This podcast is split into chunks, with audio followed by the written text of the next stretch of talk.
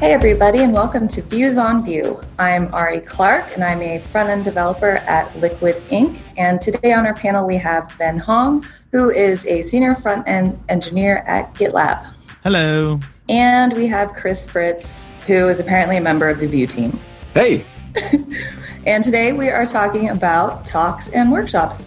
Do you ever wonder how your application gets put onto the devices that it runs on? Whether it's a mobile app being run on an iPhone or Android phone, or whether you're talking about a web app that gets deployed to servers or containers through something like Kubernetes, there's always something going on, and understanding how all that stuff goes together can drastically help you figure out how to solve the problems and how to architecture your application better in order to take advantage of how things are set up. You should check out our new podcast, Adventures in DevOps. Adventures in DevOps is a sort of continuation of the Food Fight Show, but is a new podcast. You can find it at adventures in devops podcast dot com. All right, so where should we start? I guess what makes a good talk? Sounds good. So like, when you all are watching talks, like, what do you like in a talk? What's in a talk that makes you get really excited and want to get out your laptop right away and start coding? I guess for me, I think a lot of it is when speakers provide like an easy call to action that allows me to either visit like visit their repo so I can clone it and play around with it. Those really help for like the next call to action, because sometimes, you know, a topic might be something I want to get involved with, but if it's hard to like figure out where to find resources and it's not easy to figure out that path, it can make it hard to kind of jump on it when inspiration strikes. Yeah, that's true. If I don't really know like what I'm doing afterwards, then that idea just kind of fades, and then I forget about the talk. And I think I'm I'm more likely to follow that call to action if they're talking about a problem that I feel like I have all the time, or yeah. that I've encountered before. Definitely. You know, so if they if they start like right away with like why this talk will be good for me to listen to, then I'm I'm going to pay much more attention. A lot a lot of times I I don't really find out like why the talk might be relevant to me until like halfway through. And then the first half I've just kind of like zoned out for because I, I don't really have any context to place it in. Yeah, like you're like, where is this going? I don't know. Yeah, and do I care? And Yeah, yeah. And then maybe halfway through you find out maybe you don't care. And then you're like, ah, did I just waste like fifteen minutes of my time? I'm totally kidding. Uh, yeah, I no, but like, it, yeah, it does, it does help me. Relatable to like, yeah, problems that you've experienced definitely keeps me engaged, like from the get go. But also being funny totally keeps me engaged as well. Yes, humor is always good. Yeah, like authentic humor. Don't try to fake it. yeah, yeah, no one likes that. A lot of people don't like my authentic humor either. So uh, I don't you know. know about that. It's hit or miss either way. Your random sound effects in Vue Amsterdam seem to hit a chord. Mm-hmm. I, I never know if people are laughing with me or at me. It's it's. I, I, I guess either works, right? Yeah, yeah. It works. I think something else too, that when they have really inspirational examples, I think obviously Sarah Drasner is a great example of that, where mm, she yeah. just shows beautiful demos that you're just like, oh, like I want to do that. I never had that problem, but I now I know I have that problem, and or like. You know, I want to figure that out. I don't know. Like Sarah Drasner's demos just make me feel bad about myself. Because I'm like, I will never be on that level. But at the same time, I'm like, wow, look at all the cool stuff that I could be doing. I should probably try to at least tackle learning how to do some of it. So yeah, her demos are very aspirational. yeah, but no, yeah, having super polished demos is something that definitely keeps me engaged in a talk. A lot of people see Sarah's demos and think, I, I didn't even know that was possible. And that's their jumping off point to oh God, like yeah, discovering no. this this new A P I or tool or pattern. Yeah, exactly. And they can already imagine like how much people will like praise them when, you know, they present this to the team or they present this to the client. Oh, for sure. You're and like, oh I'm my God, I'm going to win this. So many cool points. Like my street cred is gonna be crazy. mm-hmm. Sometimes on, on teams that I'm I'm working on, we have a task that's just like Chris gets to spend time like making it really like pretty and feel good. you know, so like when I'm working on a data visualization, sometimes I just want to like add little like these little touches that just make it really awesome, and then I have to not spend the rest of the day playing with it and actually get some more work done. That is, yeah, the struggle is real on that. So what are what are some of the favorite talks that you both have seen in the past year?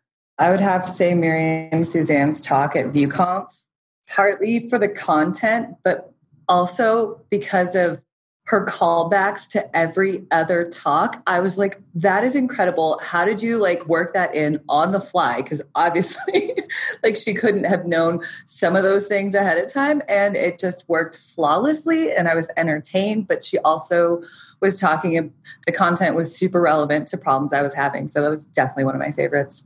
And she does that every time. That's one of the reasons that we put her near the end. Yeah, no, I was like, what? It's perfect. Because she, she knocks that out of the park. Yes. Yeah. Her talk was not only like had a lot of interesting content in and of itself, but it, it also reminded me of all of the things that I learned and like all, all the things that we talked about. So it was it was just a perfect capstone. It really was, yeah. And I think that's that's a reason that people like really want Miriam, because they know that she can do like that specific kind of talk, which is useful for any kind of conference. Yes. Yeah. And I mean, she's just a fantastic human being, and you feel that when she talks. So that's also true. Yeah. Yes. What about you, Ben? Yeah, I'm trying to think. I think um, actually Callum McRae's talk on accessibility with Vue.js at Vue Amsterdam was done really well. He has like case studies where he brings on someone on the screen that actually is like using software that really contextualizes things for the audience, that I thought was really powerful. And just a reminder that we still have, uh, you know, a lot of software and things that we build have a long way to go as far as like making accessibility like a first-class citizen and those sort of things. So I think in that regard, it was very inspirational. He also shows you exactly what the experience is like, like using yeah. a screen reader. And so it's it's not an abstract concept anymore. Right. Like this is the concrete problem that now like people in the audience have experienced indirectly. It's Absolutely. perfect. Yeah, he does a great job with that. How about yourself, Chris? The ones you mentioned, I, I really, really enjoyed. I also loved Crystal Campione's talk about yes. Vue animations. Oh my gosh. That, and that one was so, so awesome. Cool. I loved it. Oh, that that was... so amazing. Yeah, it just, it inspired me in so many ways. And I do a lot of stuff with like data visualization animations. And there were still like ideas that she, that she had in there that made me think like, oh yeah, I could use that for this. And I could, I could use that for this. And, and you can look at all the code later. And she, she showed a lot of the code and walked people through it. It was just awesome. It was great. And similarly on animations, I really enjoyed Rachel Neighbor's introduction to VueConf uh, last year. Like a lot of people cite that as the the best introduction to like Vue transitions that exists.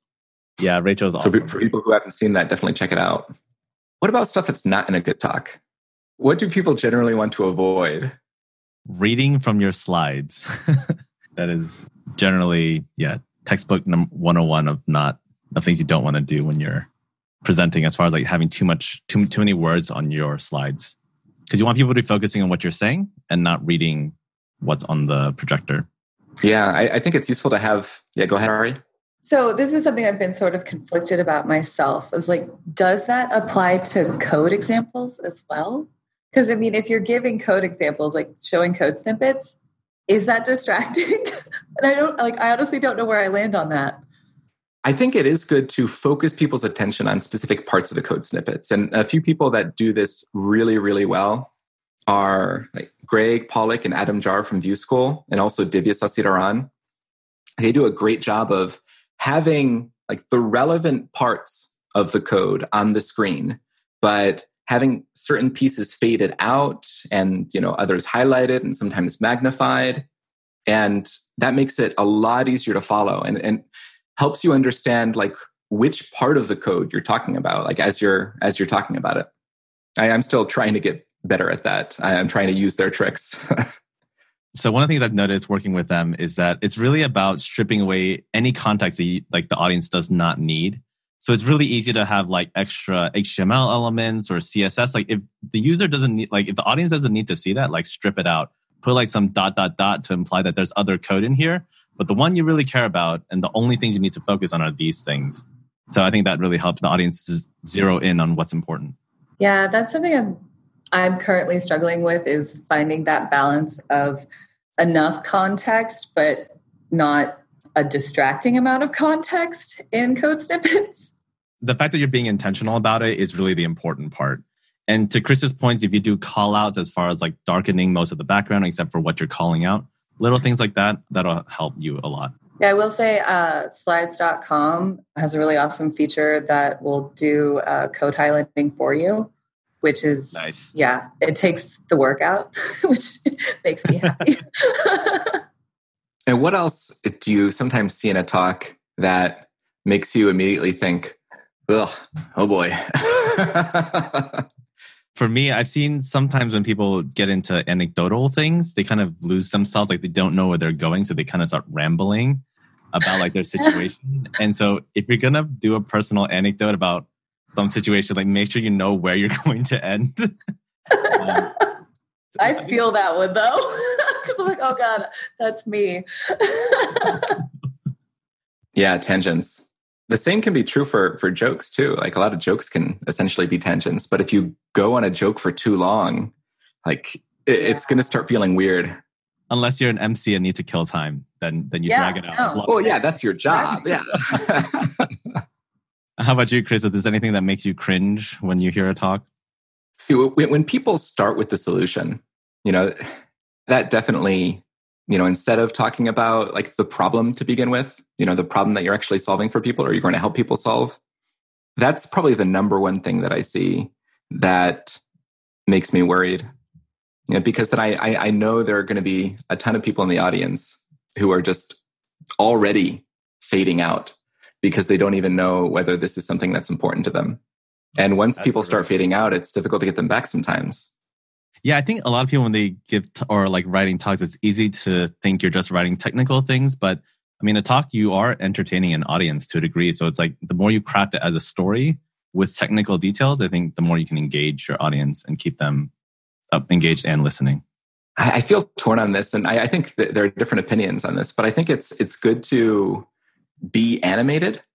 So I personally, like, I, I like to use hand gestures and I like to see like other people, you know, that look like they're passionate about something.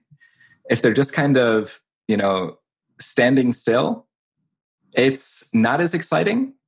Like if I'm standing like right in front of the projector, sometimes I even like running over to like the screen and like jumping up and pointing to something. And that's like more fun for me. And I, I think hopefully also like more engaging for people than yeah. just like pointing with a laser pointer or something like that. No, I agree. Like Tessa's talk at VueConf, one of the things I really liked about her talk was her use of the stage. Like she was definitely, she worked the stage yeah. and you know, she like was moving across the stage. I don't think I could do that personally because I tend to fidget a lot when I'm giving a talk. So like I have to, I have to ground myself at the podium, but like for people who can do that smoothly, like it keeps you engaged. Because no, I totally talk with my hands. And when I see videos of myself, I'm like, oh my God, it's too much. It's too much. Yeah, I, I used to be in theater too. So I just, I, I don't like to sit still. Yeah. No, and like, the thing is, is, yeah, I agree. I like it when other people do it. But when it's me, I'm like, is it? It's too much, right? It's too much. Yeah, it can be distracting. Like if you're constantly doing the same gesture, like with everything that you say, you're just like waving your hands up and down. Oh God! I mean, that Stop can calling me out. No, I mean, I'm more talking about things that I've done and I try to stop doing. Uh, yeah, then, yeah that, that can be distracting. Yeah, I, I would say trying to be overly professional in your presentation. You know, keeping it very low key. Like I'm a super serious person. This is a super serious talk. Like, yeah, that loses me really fast. Like, I want to know that you're passionate about your subject. Mm-hmm. I also like it when people are speaking more like they're in a conversation, like like how you two are speaking right now. Yeah. Rather than like they're giving a speech. Yeah. Yeah, that's a great point. Yeah, I want to feel like they're talking to me and not just mm-hmm. talking to a room.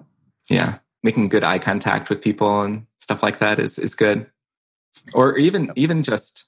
I think, looking at one person. If yeah, you're just no, like, someone, I read, if you just like pick a person and look at them and just no, stare them. Someone gave like a really good tip. Find the person that's smiling and nodding along with you. And I did that when I when I was super nervous about giving my talk a, a couple weeks ago. And yeah, there was a, a a woman in the room who was, you know, just smiling and nodding along with everything. And then when you're nervous, having like that one person that just constantly validate you really helps. Yeah, it's true. Mm-hmm. And I, I think kind of on a similar note, like audience interaction is something that I, I think like a lot of speakers could do more of. Like for yeah. any talk that's longer than like two minutes, people will eventually struggle to like stay paying attention. And I, I guess they'll struggle if you're only talking to them. But if you are like involving them in the conversation sometimes, you know, like say like, oh, how many people have had this problem? Or, you know, like, and people can raise their hands. Or if you give them some way to respond to you or like be part of the talk, then that'll keep them engaged. I also found that as a speaker, that helps me gauge how, how well I'm doing so far. Because like, if I'm like, okay, who's lost? And like only a couple people raise their hand, I'm like, okay, good. Oh, all right. Okay, so far. Ooh, but, but here's actually a nitpick I have as a teacher. Oh. When people ask who's lost, you're not going to get very many hands because people are going to be worried. It's like, oh, what if I'm the only one who's lost? I don't want to raise my hand and then everybody sees that. And then, so it's, I, I think it's always good to ask the opposite. You know, the, the thing that people will be like eager to let you know rather than afraid to let you know, you know? So like, you know, who already feels like they understand scope slots or, you know, whatever it is you're talking about. And then people can raise their hand there, and then you'll get a, a better idea of like what portion of the audience actually understands and doesn't understand. That's a great point. Yeah. Wow. I just, I now feel like I've approached life totally wrong. Thanks, Chris. Totally kidding. I, I'm sure you haven't approached oh, life. That's super and helpful. I, and that's, it's easy to do. Like I still do that sometimes and I try to catch myself. It's something I, I learned as a teacher. You always want to like ask who understands rather than who doesn't understand. Yeah. Makes a lot of sense. It does. So I personally don't like it when speakers, like, even though, even if I know that they're an absolute subject matter expert, I don't want to feel like they're talking to me like they know more than me, even though they do. So I guess like a little humility goes a long way for me because like, in order for it to be relatable to me, I have to feel that they struggle with it sometimes too. And because, yeah, I want someone who's who I feel has been in my shoes to tell me what I can do to improve my experience as a developer. I don't want, you know, someone who never struggled with it telling me, because I'm like, that's not going to work for me because you clearly are just good at this. yeah, yeah, that's totally true. And and similarly for people who, I, I don't I don't want to watch people talk for five minutes about their credentials. Yeah. Just get into it. Like if, if you have some relevant experience, like talk about that for like ten seconds or less. But yeah, I mean, I think some people understandably can feel like they, they need to prove themselves up there. Yeah. That's definitely a common feeling. Yeah. But if you're, if you're up there on a stage, like people are already going to assume that you must be pretty smart. If, you know, someone let you be up there. Yeah, right. No. Though I feel now that I will be giving a talk at a conference, I'm like, well, if they let me do it, hmm, maybe maybe they're not as smart as I think they are. Maybe everyone's just people. Yeah, no, and actually, honestly, that is what I have finally realized. You know, like the only difference between someone who's given a conference talk and someone else is that they were on a stage at some point. That's all. Absolutely. Mm-hmm. So actually, I think that segues pretty nicely into how to get started talking. Yeah. So if you've never talked before, if you've never given a talk before, what are you, what are recommendations? I personally think starting at a meetup is a sure bet to at least sort yes. of hone it, because the first time you give a talk, it's probably not going to be the best version of that talk, but local meetups are pretty low risk in terms of like, you know, they, t- they it tends to be a very friendly environment, a more personal environment. People will generally feel more comfortable giving you feedback afterwards. And usually meetup organizers are looking for speakers, so it's a pretty easy way to get in. Yeah, you don't have to like send along your resume or be like somewhat famous within the community to, right. to get a talk there. By the way, you don't have to do that for like an actual conference talk either. You don't have to send in your resume or anything. And you don't have to, you don't have to be famous either. I mean, I, I have seen some C F Ps, though, they kind of ask you to prove yourself with like, give us all the talks you've ever given before. And that can be a little scary, I think, for new like speakers. Um, because they feel like if they don't have it, then maybe they're not qualified. So, you know, I have a little bit of a mixed feeling about that because I understand why, as an organizer, you would want that. Yeah, like as as an org- organizer myself, I do like to see that people have some experience. And if you can go to a meetup and just have a friend like record your talk on their phone or laptop or whatever, that's fantastic. And you could just send that in because. For me, like I just kind of want to see that you can stand up in front of people and talk about something and get a general sense of your presentation style. Like, you know, do you have just like a wall of text in your slides? You know, are, are you checking in with the audience? You know, are you, you know, making a lot of assumptions and uh, introducing a lot of jargon that people might not be familiar with? You know, so I, I maybe will watch sometimes like five minutes of a talk. You know, sometimes longer than that, but usually sometimes even just like thirty seconds. And I can see thirty seconds and realize, oh, this person knows what they're doing. We're good. Yeah. Speaking of that, that's actually how I think I managed to get into my first conference was recording my talk at Vue, like D C, which is the local meetup I run. And so I created an opportunity to speak and then I recorded it, put it on YouTube. And that was like my reference point for people going forward. So I'm a real life testament to that strategy. I like I like what you just said about creating an opportunity to speak, because that's really what it is. When you want to get started, it is up to you in some sense to create that opportunity, but it's pretty easy to create that opportunity. Uh-huh. Yep. So we recommend starting for starting at a meetup and, and getting some feedback. What are some good ways to collect feedback from people? Like, do you just walk up to people afterwards and say like, hey, how did you like my talk? And if they say, oh, yeah, it was good, then there's nothing to nothing to do. It was perfect. That's what so, I used to do until Chris talked to me. The meetup organizer gave me advice that I, of course, failed to take, but her point was excellent. She suggested that before I started my talk that I expressed that I was interested in receiving feedback because people will listen differently than if they don't know you want feedback. And of that's, course, I got totally forgot to say that. So, oops. yeah. yeah, a lot of times for stuff like that, if I'm afraid I might forget it, I just put it in a slide. So I just like have a slide with nothing on it except the word feedback. Oh, that's that's a good tip. I think I'm going to And then that. I'll see that and be like, oh yeah, I got to talk about that. Yeah, I'm totally stealing that. I stole it from lots of other people, so I can't take any credit. Just paying it forward. yeah.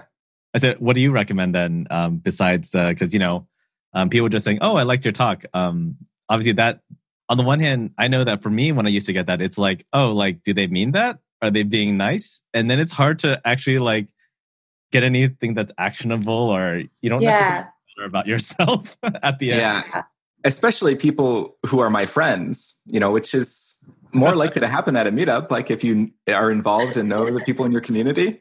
See, like you just need you, to you have mean friends, and then it's fine. I mean, you don't want mean friends because it's just like, listen, I don't know, you looked, um, I don't know, you look kind of shabby up there. Like, is that the shirt you're going to wear for the actual talk? It's like, what? I thought this was a nice shirt. Is that how your hair always looks? It, I think, I think so. Is that, you don't want to, you don't want to mean friends. Does I mean, does your face always make that? Yeah. There we go. We got to stop talking about this, or else I'm going to start feeling really subconscious. Anyway. But yeah, I mean, no, and that's why it's such a good idea to say ahead of time that you are looking for feedback because otherwise, yeah, people has been pointed out many times. The audience is on your side. They want you to succeed. And so they're listening with an ear for what you're doing right, unless you tell them otherwise. This episode is sponsored by Sentry dot io. Recently, I came across a great tool for tracking and monitoring problems in my apps. Then I asked them if they wanted to sponsor the show and allow me to share my experience with you. Sentry provides a terrific interface for keeping track of what's going on with my app. It also tracks releases so I can tell if what I deployed makes things better or worse. They give you full stack traces and as much information as possible about the situation when the error occurred to help you track down the errors. Plus, one thing I love, you can customize the context provided by Sentry. So, if you're looking for specific information about the request, you can provide it. It automatically scrubs passwords and secure information, and you can customize the scrubbing as well. Finally, it has a user feedback system built in that you can use to get information from your users. Oh, and I also love that they support open source to the point where they actually open sourced Sentry if you want to self-host it. Use the code devchat at sentry dot io to get two months free on Sentry's small plan. That's code devchat at sentry dot io. And personally, I don't like to ask people afterwards, like, oh, how did, how did you think it went? Right. Yeah. Because then they're they're probably just going to say like, oh yeah, it was good. Um, exactly. Instead, I'll ask them questions that they can't wiggle their way out of to be nice. Okay, so like how, how would you ask these questions? Here we go. So for example, like, is there something you were inspired to try that you saw demonstrated in the talk? And then they have to actually like, you know, remember something.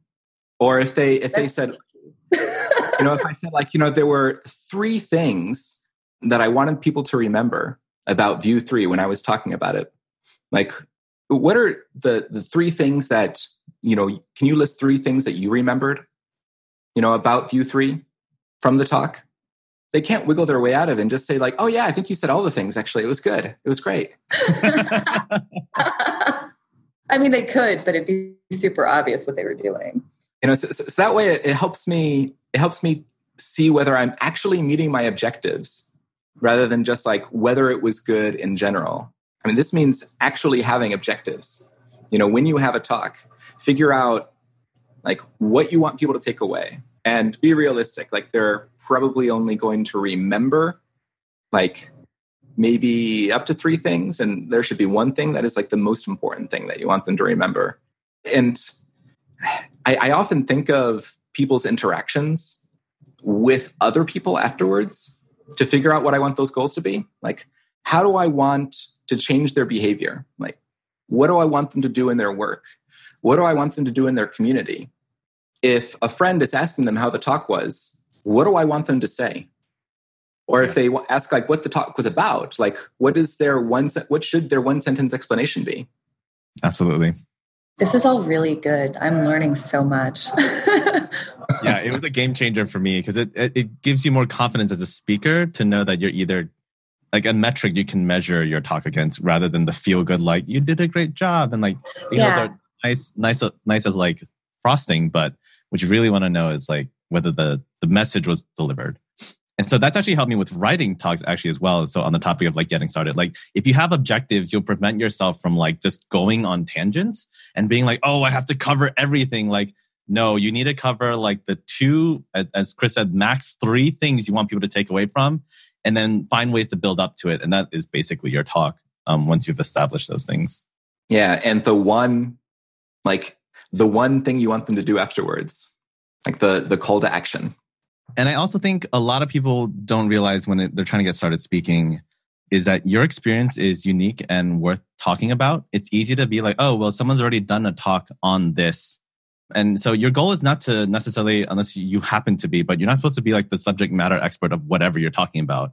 So, you know, if I like, I gave a talk on VuePress, like I didn't write VuePress and I'm not the know-all be-all, but I helped to evangelize it and talk about what I was passionate about it and why you should consider it. And, you know, I think, Chris, I think we were talking this before, but like case studies aren't submitted enough to conferences because I think a lot of people do belittle their own experience of like how maybe they use Vue at their company or some interesting problem they solve that they don't think is worth it. But a lot of people would actually love to hear about. Yeah. And the, the people who like don't have experience building libraries or learned how to do something relatively more recently, like are also coming at it with more of a beginner's mindset. You know, so they know, like they remember like what they struggled with when they were learning this thing. And they know like what they're, what problems they're trying to solve. And they're not going to get distracted by like all the different things they had to keep in mind while they were building the library or something like that. Yeah, I think one of the most useful perspectives um, in a speaker is when they're talking about a topic they struggle to master, or even, um, let's not even say master, but struggle to comprehend, because they're going to know what it's like to not understand it, and they're going to know what their path to understanding was. I would much rather hear from someone who it was hard for. Absolutely. Um, so the very first talk I ever gave, yeah, it was about something that I really struggled with uh, because there just really wasn't a lot of documentation around it. And all of the pain I went through uh, in trial and error, figuring out how to make this thing work. I know that that was a valuable experience because I came out the other side. So I'm sure at least one other person in this room will get value from that. Yeah, that's a great point. I mean, if you think about T V shows too, like who wants to watch a T V show with no conflict? If it's just all like, everything was done, everything was good, it was happy ending from the beginning. Right, like, yeah. No one's going to stick around to watch it. And so finding that conflict is a great way to get um, your talk relatable to the audience. Do you have any advice for getting started as well, Chris? I mean, I agree with the conflict. I think at the beginning of the Vue.js London talk, I, I challenged Alex Chopin to a to a dance off later. So that's it's a, it's a, it's a great way to get attention, create some drama. Yeah, yeah. I never thought about that. Create conflict in the talk. Yeah, and make sure to just tra- trash talk all the other speakers. Yeah, yeah definitely, definitely. I'm going to try that for sure. Please don't do that. You want to do that. We'll never be invited back again if you trash talk speakers. I don't know, but I like this dance-off idea. I feel like maybe every conference needs at least one dance-off, right? Yeah. Well, so Alex started his talk, for context, with like a really cool choreographed dance. What? Yeah, so I had to... I, I had to say something about that. Well, yeah, because I mean, it's not like you're going to top that. So, well, I, I'll, I'll let you. No, I, I certainly did not. But pretending that you could gives you street cred. That's how that works. Is that what street cred is? Yeah, for sure. it's it's false confidence. Yes. I mean, if you really think about it, I think in most cases it totally is. So, what about when people are submitting a C F P to a conference? You know, they've given a, a talk a, a few times at a meetup, or, or maybe even just once, and you know, they've gotten some good feedback, and they want to try it at a at a bigger venue. What do they have to do to submit a C F P? What what should they know?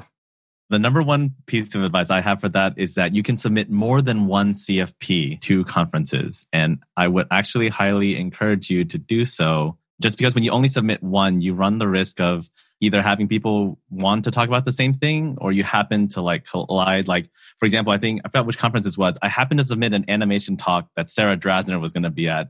So, you know, if we're being realistic, Sarah yeah. Drasner's animation talk is going to get chosen over mine. Yeah. So it's sort of hedging your bets um, as far as like, because again, there are different types of talk. There's like the subject, the like subject matter expert, where you've worked really a lot with a library, versus like your case study C F P, or versus like, you know, something inspirational. So definitely come up with more than one idea. And I have more on that, but I'm curious to hear what other people have to say. What exactly goes into a C F P? Like, how much information should you be providing in this? Is it a few sentences? Is it your life story? It totally depends on the conference, but typically at a minimum, it's the title of your talk and then the abstract, like the description. Yes. And how, how long is a good description? I mean, sometimes they ask for like a, a long description and a short description, you know, so th- they'll usually tell you like what, how many words they're looking for or something like that.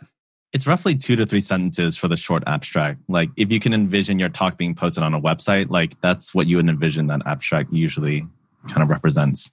But either way, I think in that description, it's good to answer a few questions. There's um, a blog post that Sarah May wrote in two thousand fourteen that is still super relevant and super helpful, about like C F Ps, about conference proposals. And I think in the talk title and the description, you should be answering the questions like, who is this talk for? And, you know, making sure that like a lot of people at the conference will be able to get a lot out of this. Like if this is a super advanced, you know, Vue talk that you're giving at a more general conference, there aren't that many people who are going to get into that. Yeah. You know, so, so keep that in mind. And similarly, like, if even at like a, a Vue conference, if there's something that is super advanced, some people will get something out of that. But see if you can like appeal to the people who aren't advanced too, so that they can still get something out of it. And communicate why what you're doing is exciting or how it solves like a specific pain that is common to developers. And I think the biggest mistake with C F Ps, especially, so, you know, Chris's advice is on point, but the hardest part about submitting your C F P is you rarely get feedback on why the organizer did not choose or did choose your C F P, particularly that did not choose. So it's really important to actually run your abstract by friends, coworkers, or people who have also spoke before. I know a lot of speakers actually are happy to give feedback on like just what they get, you know, like, or just actually you don't even need speakers. Just ask people what they think when they read your abstract. That'll give you a good idea of whether or not you're hitting the mark or not before. Otherwise, it can feel like you're just submitting something into a vacuum and not sure what's going on. And I, I wouldn't even ask them what they think. I would ask them, like, looking from the title, what do you think or who do you think this talk is for? And what do you expect to get out of the talk by the end if you saw it? You know, to make sure you are meeting your goals. Yeah, that's a great point. Because a, a lot of times people are going to decide, especially in a multi-track conference, whether they want to see your talk based on the title alone.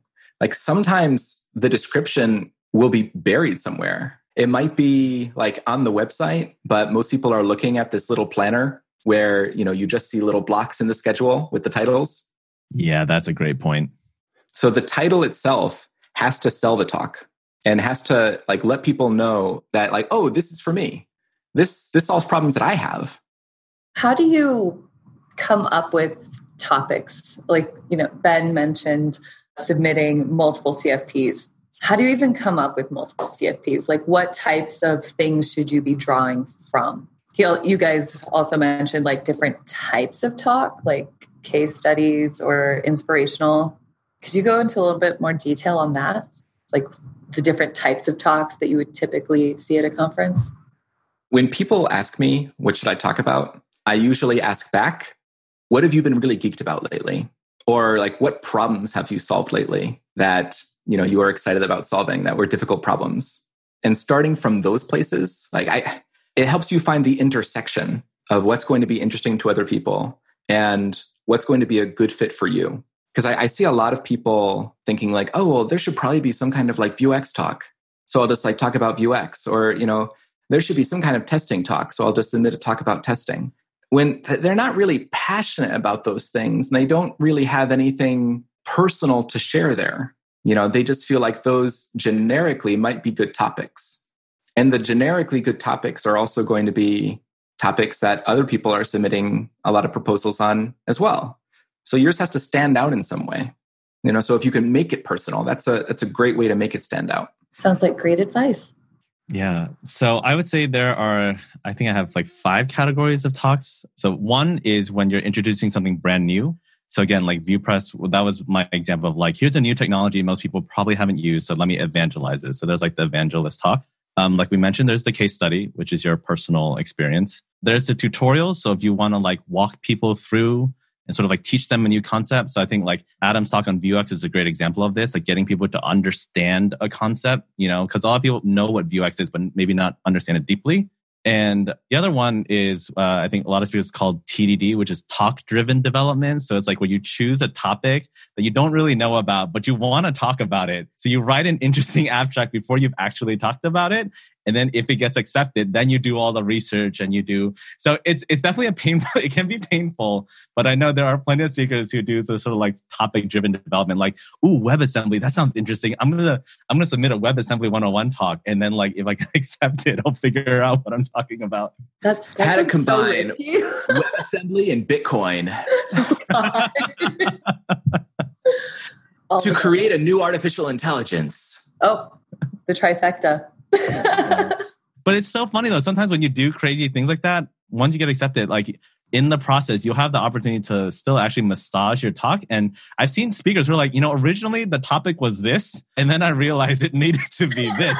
And then it's still actually a really interesting talk because they're like, yeah, Bitcoin and A I, that just didn't go well together, but here's what I learned. And so, you, you, but just the act of creating, I think, is a lot of times what you need, that energy and relatability. Okay, so you guys are obviously very involved in conferences. So when you're putting together a conference lineup, what are you looking for? Like, are you looking at the lineup as a whole? Is it always just individually? What goes into making what you guys consider a good conference lineup? I personally do a, a few different rounds. So the, the first round is just, you know, getting a short list. And the short list might still include like half the talks, but I just want to weed out some things that I know I'm not interested in. So if there are like spelling mistakes in your title, I'm going to, I'm going to look further. Fair, yeah. Because like, I'm looking for attention to detail. That's one of the things I'm looking for. And if you couldn't even just like look for a spelling mistake in the title, a spelling mistake in like the description or something, like that's more understandable, but like read the title twice at least.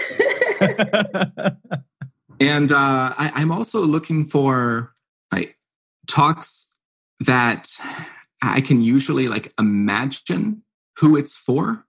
And I can imagine the the people that would get excited for that talk. And I believe that they will actually be at the conference. And that doesn't mean the, the talk title has to already be good. If it is good, like I'm much more likely to, to take a closer look at it, because then I have I have more confidence that you have an understanding about how to like communicate and how to like sell the idea. But if it's an otherwise good proposal, like I might still, you know, reach out and make some suggestions, say like, hey, could we change the title? Most conference organizers I talk to do not do that though. Yeah. Mm-hmm. Uh, so they'll just, if the marketing isn't good from the beginning, they'll just discount it. You know, but I, I like to find people who, you know, maybe aren't as seasoned speakers, and so they don't know as much about the marketing, but, you know, they, they could give a really great talk. I don't want to discount those people. And also if, if you have some kind of link to a video, I, I personally find that really useful. Again, even just to see thirty seconds to see, oh, okay, they can actually talk in front of people without, you know, just going on about nonsense and talking for five minutes about how qualified they are. That's helpful yeah. to me. And it doesn't matter the size of the venue. I, I honestly don't care about if it's like in front of three people or in front of a thousand people. I'll be looking for what the same if, thing. What if it's just you in front of a mirror? Is that acceptable? Or does Honest, there actually have to be other people? Honestly, I've seen that before, and it's better than nothing. Yeah, that makes mm. sense. Because speaking to a video camera, I think, is actually harder. Yes, uh, I yeah. Oh my gosh. Oh my God. Than speaking to people. Yeah, no, I found that recently because yeah, I was trying to practice my talk by like recording myself. Yeah, it was way harder than actually talking to people. Yes. It's like if you're talking to one person who just has a blank expression on their face the whole time. You have no feedback about like whether you're doing okay, whether they understand. There's no head nodding. They're just staring at you. No, you end up just like second guessing everything you're saying. You're like, people, no, people aren't going to like that. I should start over. So really, like that's, I, I would love that. I would prefer that to to nothing. But if you can, you know, just get someone to like even just record a video on their phone of you giving a talk somewhere. Yeah. You know, even at a meetup, or even if it's just for your friend who's taking the video. Mm-hmm. Yeah, I think one of the hardest things with conference lineup is, you know, I know that organizers have to consider the fact that people are paying money to come watch people speak. So, you know, it's hard because you have to balance making sure you bring in quality speakers and not, and also balancing giving new people the opportunity to talk, which is one of the reasons why, to Chris's point, it's really important to show some sort of like effort on your part. Because if speaking at a conference is a like big goal of yours, then recording yourself should be like, that's kind of like, you should have the, or like the passion and energy to put yourself through that. Because otherwise, like it, it shows kind of a lack of commitment on your part too, too. Because remember, like they're bringing you on when people pay sometimes thousands of dollars to, you know, spend time listening. So um, I think that's one thing to always consider, you know, as you're submitting C F Ps, and to not let your ego get attached to it if it's rejected for whatever reason. Because there's so many reasons C F Ps get rejected. I can't even begin to, I mean, Chris, maybe you can elaborate um, in your experience of C F Ps, like rejections that you wanted to take in, but you couldn't, for example. I, I mean, a lot of times there's just like another talk that I want that is too similar. You know, so, so for example, if there's already a talk on on testing, and you know I don't feel like this adds a lot new, or or at least not enough that's new, that I'm willing to sacrifice some other topic that that could be interesting. There are a lot of times where I, I might have multiple like good proposals on a single topic, and I just have to pick one, and that's that's the unfortunate reality, which is why the advice that Ben gave earlier is really useful, and uh, advice that Miriam Suzanne originally gave me, which is submit at least three proposals for every conference, and you're you're much less likely to get get rejected. Someone who does a, a really good job of this is uh, Jennifer Bland. She is uh, amazing. She submits oftentimes like ten proposals that are well put together, which gives you like more opportunities to say yes. You know, and she links to like places where she's written about this and blog posts, and you know, she links to places where she's she's spoken. You know, even like sometimes like she'll link to you know uh, a video where she's spoken about this, just like recording herself and putting it up on YouTube, and that's that's really useful. Yeah, and speaking of submissions, I mean, conferences, um, the kind of conference you're submitting to makes a big difference too, right? Whether it's a VueConf or, to your point, like a multi-track conference that's more generic, like a jo- like a generic JavaScript conference versus a VueConf. Can you speak a little to that? Yeah, I mean, you just kind of think about who's going to be there, and like, will the people who will enjoy your talk be at this conference, or is there a way that you can adapt the talk? You know, so for example, if you have a talk on how to set up excellent linting, you know, with Vue C L I. If you're submitting to a Vue conference, that could be really useful. If you're submitting to a more general conference like Connect Tech, or especially uh, All Things Open, something like that, then it might be good to modify that a little bit to maybe something like how to set up a great linting, uh, how to set up great linting on a JavaScript project. Mm-hmm. You know, so it's it's more general. It, it'll appeal to more people, and you'll just take out the stuff that is specific to Vue C L I. And sometimes that's possible, sometimes it's not. Yeah, that's a really good point. And you know, especially with as you're getting started speaking, you know, when you submit to large conferences like a VueConf, you know, it's always important to consider like the fact that a portion of the speakers are basically guaranteed to be certain core team members, right? Because when people come to a VueConf, I would say there's a like people do there's like a certain Or maybe maybe I'm getting some I'm getting some facial reactions. I feel like certain conferences bring in like it's expected that you hear from certain like I don't I don't know how I want to say this. Does anyone can anyone pick up where prominent like, members of the community? Yes. Yeah. I mean, yes, that's better. Yes. That's better. I mean, it's like if you're going to a concert. I mean, you want to hear the new stuff, but you also want to hear the hits, right? Yeah, that's a really good analogy. Yeah. You know, so like you, you'd like some fresh material and you'd like a new experience, but like they also got to play like, uh, I don't know, like... Yeah, like the first album was really good. They may be on the fifth album, but there are still songs on the first album that I can't get enough of. So yeah. Yeah, like is the Spice Girls still together? Like you still got to you still got to play like, uh, what I want, what I really, really want. Like you still got to do that, right? I, I imagine they've got to. I'd yeah, be disappointed. I, like I went to a Spice Girls like, conference and I did not sing yeah. that song. Really? Yeah, I'd be super disappointed. Yeah. That's like the one I know all the words to. Yeah, the only one. Okay, yeah, that's fair. Yeah, no. So I and I don't think that that's a bad thing to have at a Vue conference. Yeah, I, I think it's just one of the things to remember though. That means that it it can be like your odds are technically lower in that regard. Just because, again, the organizers have to organize, like to their to to their point, like the prominent members and the greatest hits, because that's what people are expecting to get when they come to a VueConf. So, if you want to get started speaking more on topics that you know that are probably going to be covered by more prominent members, like do that at local local conferences and more generic, not even not generic, but like just those local conferences are a great way to get started to build up your reputation, as opposed to just going straight for like the the grand stage. Yeah, I mean it. It, it's not exactly, I mean, for at least for the conferences that I do, it's you're not exactly less likely, but they're, you're competing with a smaller pool. You know, I, I like to have about like half people that are like well known within the community, and half people who are less known in the community, and you know, and new speakers.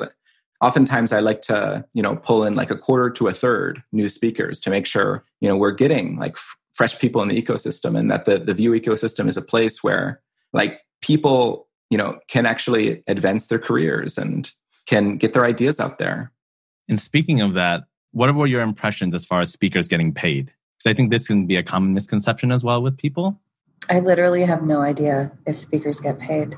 I assume it, it varies by conference they, they, they or get, they, reputation level. It actually just depends on whether you ask for it. That's incredible.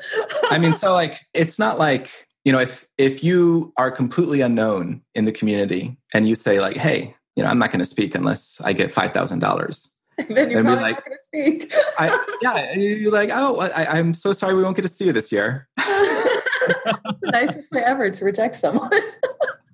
But a lot of people who who are well known, like, do ask for some amount of money. one thousand dollars is a pretty common number for speakers that are that are quite well known and very seasoned. You know, and some people ask for more, some people ask for less. Right, but I think those are the people though that typically bring in like audience members, right? They help to sell tickets because when they speak or give a keynote, like these are people that help to increase revenue for organizers. Um, mm-hmm. Whereas I think, yeah, I think what most people need to know is like standard, I think, speaker package, which is generally agreed upon by the speaker community, is that you'll have your flight and hotel like accommodation. Usually they'll throw you like a speaker dinner or whatnot. Usually all those things are taken care of, but I think speaker fees are not standard across most conferences just because, yeah, I know that most conferences wouldn't be able to, like, it's not sustainable that way. Even flights and accommodation, that's often only is if you ask for it. You know, oh, so... I've been really lucky. there there has to be like a box somewhere where you check to say like, I need like lodging and flights paid for. And don't be shy about checking that box. You know, unless you're living on the other side of the world from the conference, it's probably not that bad to fly you out there and to, you know, keep you for a couple nights, and, and people won't mind that. And it's in the budget. So don't feel like you have to pay for that all yourself to get a more of a chance to speak. For conferences that are that are well organized, like there is a budget for that. Yeah. And more importantly, please don't, like, if a conference organizer asks you to pay for a ticket, trust me, this has happened. That is not okay. Like, you do not need to pay the organizer so that you can speak. Yeah. There are there are conferences that do that. Oh my God. Yeah. Um, wow. Yeah. You, you can tell them, uh, I, I'm so sorry we won't be seeing each other this year. Yeah. I would say it's fairly standard to ask for, to Chris's point, like flight and accommodation. I think that's the most standard speaker package that most people get. And don't be shy about writing an email after you get accepted to just like make sure, you know, in case it wasn't clear in the C F P process, you know, whether flight or flight and accommodations be paid for. Because you don't you don't want to find out at the last minute and then like have to, you know, change your vacation time or whatever you're doing. Yes, it never hurts to ask. A lot of people also wonder, like, how do I ask for it if it's not clear? Like, how do I actually send that email? And do I say like, hey, so like, I just checking in. Uh, do I have to pay for this myself, or will you pay for it for me? And uh, unfortunately, I think a lot of conference organizers, you know, because they are working with a budget that is fixed, if you ask like, hey, like, should I pay for this myself, or or should I, or is this something that you reimburse for? Then they might say like, oh, you can pay for it yourself if you're offered. That's awful. So yeah. yeah, I would phrase it more like, hey, I just wanted to confirm that for the conference, like lodging and flights would be paid for, uh, lodging and travel. Yeah, I know that some speakers too, you can actually email the conference ahead of time. I, I know that more conferences are trying to actually be upfront about this on the C F P page to let you know that it's covered. But you can always ask like, what is a speaker accommodation package? And that'll immediately, if they're just like, oh, we have none, then you know immediately. Like, I mean, that's pretty rare though. I, I would I would apply, and then if you actually get accepted, then you can then sure. you can check. So that's, if you get okay. accepted, you can still say no. So that's, that's not like considered a faux pas, because that's actually something I've wondered about personally. Like, if you get no. accepted and you're like, oh, sorry about that. Bye. Absolutely not. If you're doing it at the last minute, that could be an issue. Okay, but yeah. if, if they nice. send you an acceptance notice and you say, hey, listen, I, I'm sorry, I already just like accepted uh, to speak at yeah. uh, another conference that is happening around the same time. They will totally understand. We get that all the time. Like, if you're if you're good, then you're going to be in demand. And if you're in demand, then you're going to be in short supply. Yep. So is there usually like a, a backup list of speakers for like for the just in case if you drop out? Is that is that a thing? Yeah, that's where like we'll go back to the short list. And there are almost always like some people who drop out, like maybe right at the beginning, or you know, eventually like something comes up. Like, let's say a, a family member gets sick, and you know, or or you get sick. Like th- things happen, life happens. Like, we understand, you know, we're not going to see it as totally unprofessional. How dare you get the flu? About four years into my career, I got tired of going from job to job, or I'd either get laid off from a job I liked or wind up quitting a job that I couldn't take anymore. And eventually, I wound up going freelance. I made a bunch of friends, and we started a podcast called The Freelancer Show. The Freelancer Show has been running for about seven years now and features not necessarily the same people that we started the show with, but experts in running a business and people who are out there actually doing freelance work. You can check it out at the freelancer show dot com. So Ari, you want to you want to lead us out on the picks? Sure. So this week I have two picks, and they're both T V shows. Both are on Netflix, and both are written and directed by Ricky Gervais. The first one is Afterlife, two words, not one. And it's a he's he's the star, and his wife has just passed away from breast cancer. And it's about him trying to navigate the world without her and how to navigate his bitterness at the world without her. And in typical Ricky Gervais fashion, it is both hilarious and human. I guess that's the best way to describe it. Um, both of the shows are very human in their approach to situations you find yourself in life. They will make you laugh and they will make you cry. Just saying. And the second show is called Derek. He is a nursing home attendant uh, who is a little on the simpler side. And I swear, if you don't cry at some point watching that show, you have no soul. Just, you don't. I love it because that show, even though it centers around, you know, the end of life, it's very much a celebration of life. And so if you're looking for something that will both depress you and uplift you, those are both really good shows to watch. Depress you and uplift you. Sounds yeah, like emotional. No, it, it is, but it's so worth it. I highly recommend them. Sounds good.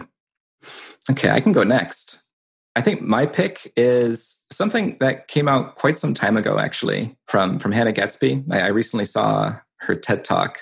Uh, and it reminded me of her stand-up, which is like on Netflix. It's called Nanette. Yes. And it's just so good. It's like one of the best, one of the best stand-up routines that I've ever seen. Fantastic. Yeah, Go check it out. By Hannah Gatsby, Nanette. And let's see, what else have I been doing lately? Oh yeah. Oh, there's this game. There's this game that I've been playing a little bit of lately called T I S one hundred. So it's made by these, these people who make really geeky Really, really geeky puzzle games, sort of. They also made a game called Wait, Space Camp. I really okay, love. What's a really geeky puzzle game? I what? What does that mean? Okay, so in T I S one hundred, you are basically like solving programming problems in assembly, and like you know a version of assembly, you know, with with extra limitations. It's actually harder than re- real assembly in a lot of ways, and solving like often kind of higher level programming problems that you would normally never do in assembly. Are you sure this is a game? Yes, it is a game. Okay. But it, it's the kind of game. Listen, listen, listen. I don't know if uh, you're listening to this out loud and maybe there are like coworkers or your boss around. I want you to know if you play this game, it will look like you're working. Oh, I like games like that. it's, it's great. No one will be able to tell this isn't work and they'll just think like, wow, you know, uh, Sarah really has her head down, you know, working on this. I shouldn't bother her. Oh, it's fantastic. oh, I'm going to have to use that. So T I S one hundred, so much fun if you like that kind of thing. And honestly, like programming is so much more fun when you're not getting paid for it. I don't know why that is. Yeah, yeah. There's a oh, and I came up with a really great solution where I converted like, oh, I don't, I don't want to say because it's a spoiler, but like... Oh, I came up with a really nice algorithm one time and it was like, uh, it, it it was a hard problem and it told me like, oh, this is actually the fastest like possible solution there is. And it's like, yes, I knew it. Oh, it was for, it was for dividing by two. And I found out like, I, I came up with a, a really great solution for it that was so much faster. Oh, oh it was great. That's awesome. And that's it for my picks. Yeah, uh, I guess for me this week, um, I'm actually recording from France. So my friends, uh, my pick this week will be Paris, France. Got to enjoy my uh, authentic patisserie this this morning and have like authentic French croissants. And it's been a fantastic time here. So if you're looking for good food and good times, Paris is a lot of fun. Magnifique. What, what brings you to France? That's a secret I'll tell you about later. It's a secret. Ooh, okay. Yes. Yeah, I don't know when this will be released, but my, yeah, I'll, more to come on that for anyone following me. Wow. Yeah. And with some mystery. Hey, there's our final, there's our final like... advice for talks, like, and with a little mystery, you know, leave a cliffhanger. so that we're looking to forward to the next talk or something like that. Yeah. I like this. Perhaps revealed in the next episode? To be continued. Yeah, maybe maybe two or three. Ooh, ooh, keep keep listening. It might be the next episode, so you better listen to the next one too. Just like That's keep right. going. Eventually we'll come back to this. All right. All right, would you like to take us out? Sure. That's it for this episode of Views on Vue. Thank you for joining us. Until next week, enjoy the Vue. Bandwidth for this segment is provided by CacheFly, the world's fastest C D N. Deliver your content fast with CacheFly. Visit C A C H E F L Y dot com to learn more.